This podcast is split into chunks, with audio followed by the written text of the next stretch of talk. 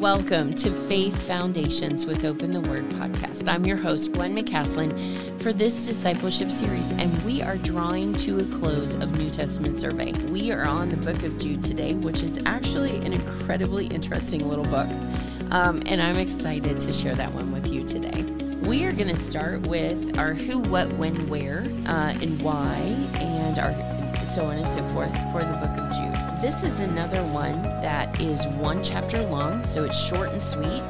Uh, so I'm not sure, I'm not sure how we're going to do today, whether we'll fill a full twenty, thirty minutes or not, but we're going to go ahead and go and start and see where we end up. Okay, so the, the who of this book is Jude, um, and we know that he is a bondservant of Jesus Christ and a brother of James. Um, and the interesting thing here is that he's actually the half-brother of Jesus, but at this point in his life and ministry, he does not call himself that because he no longer sees Jesus as his earthly brother. He sees him as his Lord and Master. Um, and so there's been a transition in the life of Jude.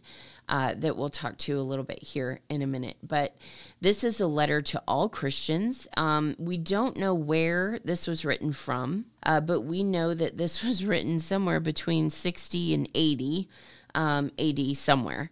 Um, and so we don't, we have a general...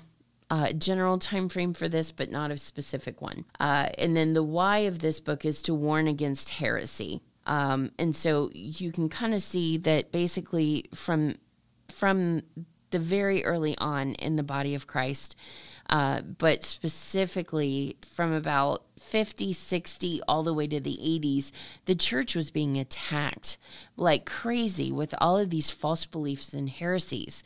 And so the body of Christ was really having to contend for the gospel and really guard the purity of truth, because you had the Judaizers coming in trying to add in circumcision and the law and all of those old rules. Um, you had just a cr- profound amount of things. You had Greek philosophy trying to add its influence. You had, um, and so you just had a lot of uh, the dynamics and the thought of the day trying to infiltrate the purity of the gospel. Um, the why, I've already told you, is to warn of heresy. Okay, so we are on to key verse. Uh, the key verse is actually um, Jude twenty-four, and it says, "To him who is able to keep you from falling and to present you before his glorious presence without fault and with great joy." Um, and so it that's kind of a partial sentence, isn't it? Uh, we can tell it's not a complete sentence, but we'll add that into its context here in a minute. Uh, okay, so just to kind of reiterate some background, Jude was the brother of James and a half-brother of Jesus um, during his physical life on earth. We know that from Mark six three and from Galatians one nineteen. Um, he actually here in Jude refers to himself as a servant of Jesus Christ and a brother of James. The interesting thing here is I was looking in one of my resources, and it um, this is... Um, From Harvest House Publishers. This is the New Inductive Bible Study, and it's the introduction to the book of Jude. And I'm just going to read it because I like its perspective here a little bit. Jude had to speak up. He wasn't an apostle. He wasn't a pillar in the church like his brother James. Although he was the half-brother of the Lord Jesus Christ, Jude did not claim any relationship to Jesus Christ other than that of being his bondservant. Initially, Jude didn't believe in Jesus. We know that from John seven five. But finally, he understood who Jesus was, the Son of God. Jude had grown up in the presence of the one who came to save his people from their sins, uh, which is a quote out of Matthew one twenty-one. No wonder Jude had to write what he did. Um, and so if you kind of keep that in mind for perspective as we read down through. Um, but the interesting thing I want you to understand is the purpose of this book is Jude is writing to encourage believers to contend for the faith against the influences of false doctrine and immoral teachers, and particularly the teachers of Gnosticism in its earliest form. Key passage in this is verses three to four. "Dear friends, although I was very eager to write to you about salvation we share, I felt I had to write and urge you to contend for the faith that was once for all entrusted to the saints.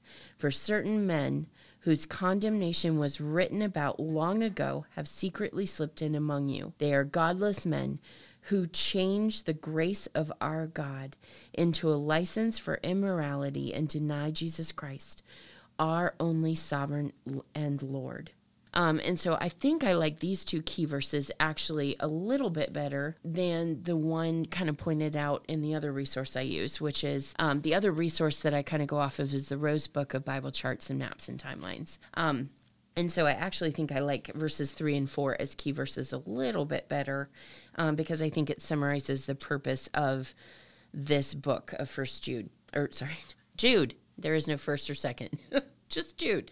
Anyway, um, although I think he'd get a kick out of that, just Jude. Anyway, the similarity, um, there are some similarities between Jude and Second Peter chapter two. Uh, the commonly held view suggests that Peter might have borrowed from Jude's letter, uh, which would date the letter at about sixty-five A D. Um, but like we said earlier, the date of this letter is a little bit obscure. Uh, and so we don't really know exactly where, but we know it's between sixty and eighty A D somewhere. All right, general outline is verses one through four is the motivation of the letter. Uh, verses five through seven is a description uh, and warning against false teachers. Um, there's some historical examples given. Verses seventeen through twenty-three is encouragement to believers, and then twenty-four is a closing doxology. Um, and so that kind of gives you a little bit of a layout of this, a little bit more in depth than maybe others. So let's go ahead and dive in. Because it is only one chapter, we are going to attempt to read our way through. Um, now, one of the other things that's slightly problematic in this book is that it, it does contain some quotes from the Apocrypha, um, some details that are in the Apocryphal books. And so what I want you to understand is that at this time, the books of some of the Apocrypha um, had been passed down with Old Testament scriptures, but, by, um, but had been pushed to this side as extra, or like not as sacred as the Old Testament canon.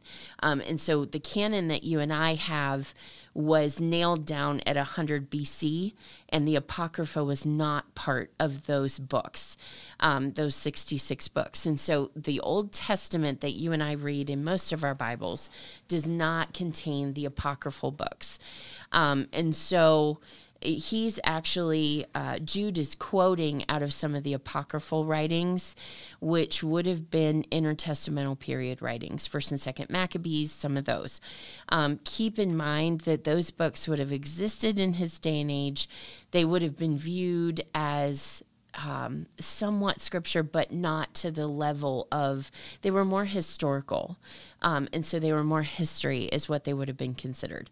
Um, but the Jewish um, rabbinical tradition already had pushed those out of the canon. And so the Old Testament that Jesus and these guys would have had did not actually contain the Apocrypha in it. So I do want you to note that. Um, all right, so let's go ahead and we're going to pick up, um, we read verse one, so let's go ahead and, we're, you know what, we're going to start from the very beginning. Jude, a bondservant of Jesus Christ and a brother of James, to those who are called, beloved in God and the Father, and kept for Jesus Christ. Uh, you know what, I can't even get past those verses without pulling out just some significance to that. We are called, beloved, and kept. I don't know if you guys feel that or not, but it, I think that would be something that would be amazing to get up every morning, look into the mirror, and say, I have been called, I am a beloved uh, in God the Father, and I have been kept for Jesus Christ. Um, may peace... May mercy and peace and love be multiplied to you. Beloved, while I was making every effort to write to you about our common salvation, uh, I felt necessary to write appealing that you contend earnestly for the faith, which was once for all handed down to the saints. For certain persons have crept in unnoticed, those who were long beforehand marked out for this condemnation, ungodly persons who turned the grace of our God into licentiousness and deny our only Master and Lord Jesus Christ. Now I desire to remind you though, you know all things once for all, that the Lord, after saving a people out of the land of Egypt, subsequently destroyed those who did not believe. Um, and here he's talking about Korah and the others. And um, there was a big earthquake and swallowed up like three thousand people. Anyway, Old Testament passage. Um, and so he's he's going back in history. He's reminding them of the events that have happened before, um, because God changes not. And so he's laying down his case for how God has interacted um, with Uh, with people and places and things over the years, especially ones that are in this same uh, kind, I guess is how we'll put it. Uh, verse six, and angels uh, who did not keep their own domain, but abandoned their proper abode. He is kept in eternal bonds under darkness for the judgment of the great day. Um, just as Sodom and Gomorrah, the cities around them, since they in the same way, as these indulged in gross immorality and went after strange flesh and are uh, exhibited as an example in un, sorry, undergoing the punishment of eternal fire. Yet in the same way, these men also by dreaming defiled the flesh and rejected authority and reviled angelic majesties. Um, but Michael, the archangel, when disputed with the devil, arguing against, uh, argued about the body of Moses, did not dare pronounce against him a railing judgment and said, "The Lord rebuke you." Um, now, I want you to understand that some of these stories are actual quotes from uh, the Apocrypha that the early church would have been very familiar with. Um, okay, we don't include them in Old Testament canon because of that rabbinic tradition. Um And so you you might be hearing some things in this that make you scratch your head because you've never heard them before. Um, and that would be specifically this quote here and then down in verse fourteen. Um, so let's go ahead and we'll keep going. But these men reviled the things they do not understand and the things which uh, they know by instinct, unlike unreasoning animals. By these things they are destroyed. Woe to them, for they have gone the way of Cain. And for pay, they have rushed headlong into the error of Balaam and perished in the rebellion of Korah. Um, and so right there, you get three Old Testament anchored stories. You've got Balaam and his donkey. And remember, the donkey talks to him and tells him to stop because he's going he's going into disobedience. Um, and so uh, you've got Balaam and the talking donkey. You've got Cain and Abel, where Cain kills his brother. Um, and then you have Korah and that rebellion right after the Egyptian. Uh, they're rescued from Egypt. Um, and so right there are three huge stories that are being used as examples. Um, and remember, this is in that section that is in, um, that's all that historical examples of those who fell away from, from following after God. Uh, verse twelve says, "These are the men who are hidden reefs in your love feasts." Um, oh, I mean, just those love feasts are the moments when they're doing Um, kind of the the Last Supper, um, taking communion, and just really uh, treasuring that intimacy of uh, being one in Christ, but also waiting for the coming of Christ as the bridegroom. Um, and so that's kind of the imagery that's kind of happening here. But they are hidden reefs in your love feasts when they feast with you without fear, carrying for themselves clouds without water, carried along by the winds, autumn trees without fruit, doubly dead, uprooted, wild waves of the sea, casting up their own shame like foam, wandering stars for whom the blackest, the, the black darkness has been reserved for forever. Whew, what a list. Um, and I have to say, Jude is rather poetic, isn't he? Um, and that's just translated into English. I mean, put it into the Greek, and I mean, even the imagery just reads like a poem, doesn't it? Um, you have clouds, you have fruit trees, uprooted, you've got, I mean, just all of these wa- waves and wandering stars and all of that imagery combined. Um, all right, let's pick up in fourteen. It was also about these men that Enoch, in the seventh generation from Adam, prophesied, saying, "Behold, the Lord came with many thousands of his holy ones to execute judgment upon all, to convict all of the ungodly of all of their ungodly deeds, which they have done in ungodly ways, um, in an ungodly way, and all of the harsh things which ungodly sinners have spoken against him. These are grumblers, finding fault, following after their own lusts. They speak arrogantly, faltering people, sorry, flattering people for their own sake of gain and advantage. Um, okay, this, you probably are sitting here going, Enoch said, what? Because we don't actually in the Old Testament canon have the actual quotes from Enoch.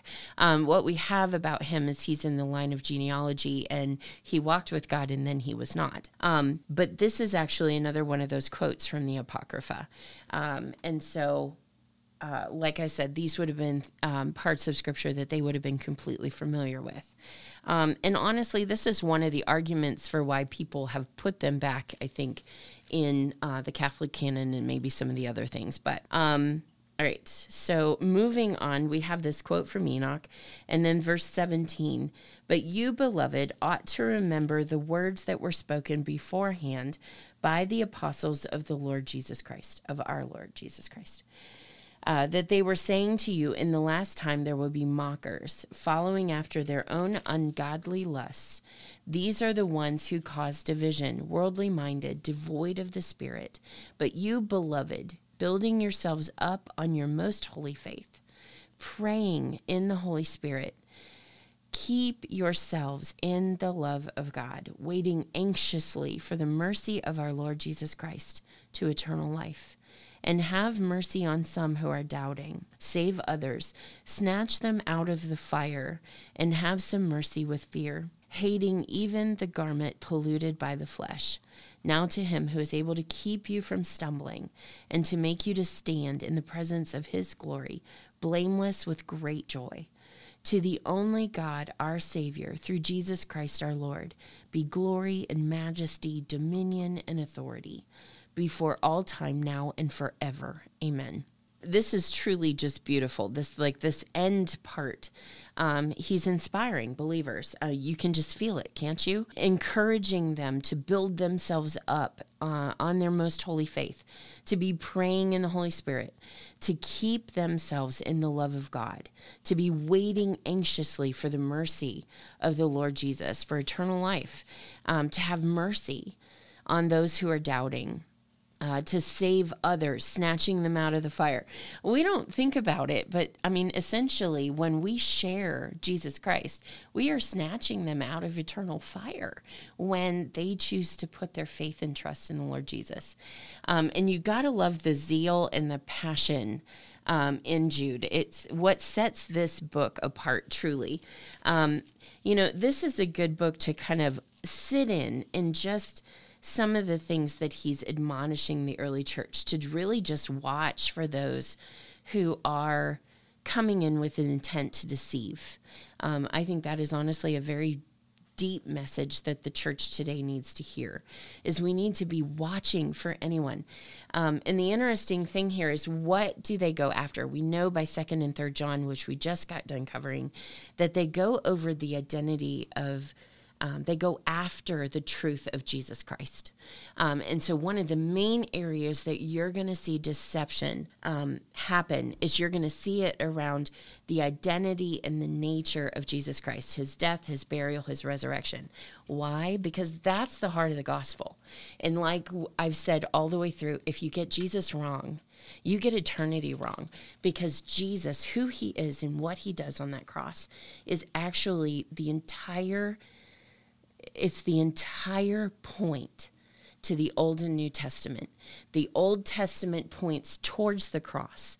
The New Testament looks back at what was done on the cross. Um, and so it's not about works. Ephesians two tells us that it's not about works. It is about what Jesus Christ has done. Uh, we were dead in our transgressions and sins. That's Ephesians two, verse one. Um, dead men do not save themselves. They can't. Um, our sin, there is nothing that we can physically do to make our sin pleasant enough that God would undo it or overlook it or ignore it. I mean, there's not enough good that we can do. We're told in another area of Scripture that even our righteousness is as filthy rags before the Lord. Um, and so understanding that if we're trying to do this on our own, it's like a dead man trying to go somewhere or do something, um, to take a bath. It's never going to work. Um, and so understanding that we need Jesus Christ and that it's all about him. And then how we live our life in obedience after is because of what he's done for us, because of the fact that he's made us alive together with him. It's because of the fact that um, he is our perfect high priest who's made sacrifice for our sin, that we have access with boldness to the throne of grace. Um, and so I want you to understand that literally because of Christ, if you are in Christ, that you positionally stand before him completely righteous. This is something that I don't know that I fully grasp. But to understand that no matter what I did yesterday, I am fully righteous. And that doesn't give me a license to go, okay, I don't need to worry about anything because I'm positionally righteous. That is not what we do with that. What we do with that is we look at it and we consider it something holy that should inspire us to obey and love back the one who loved us first. Anyway, I hope you guys have enjoyed this little awkward book of Jude. Um, it definitely is quite interesting, isn't it? But I'm going to leave off here, and okay, I need you to literally hang on to your seats because next podcast we start Revelation, and I can't even promise you at this point exactly how many podcasts I'm going to need to cover this. But what I will tell you is I have just finished two full years um, doing a precept study on Revelation, and so Um, what I'm hoping to do is to lay that out in such a way that it takes some of the mystery out of the book of Revelation for you. Um, and so in any case, I will, that's all I got for today, and see you next time.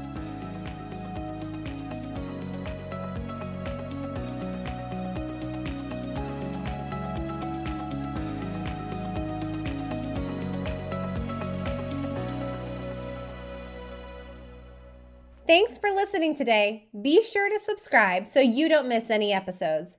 We'd love to hear from you, so find us on Facebook and Instagram at Open the Word Podcast, or send us an email to open the word podcast at gmail dot com. Is it time for you to plan a day trip with your peeps?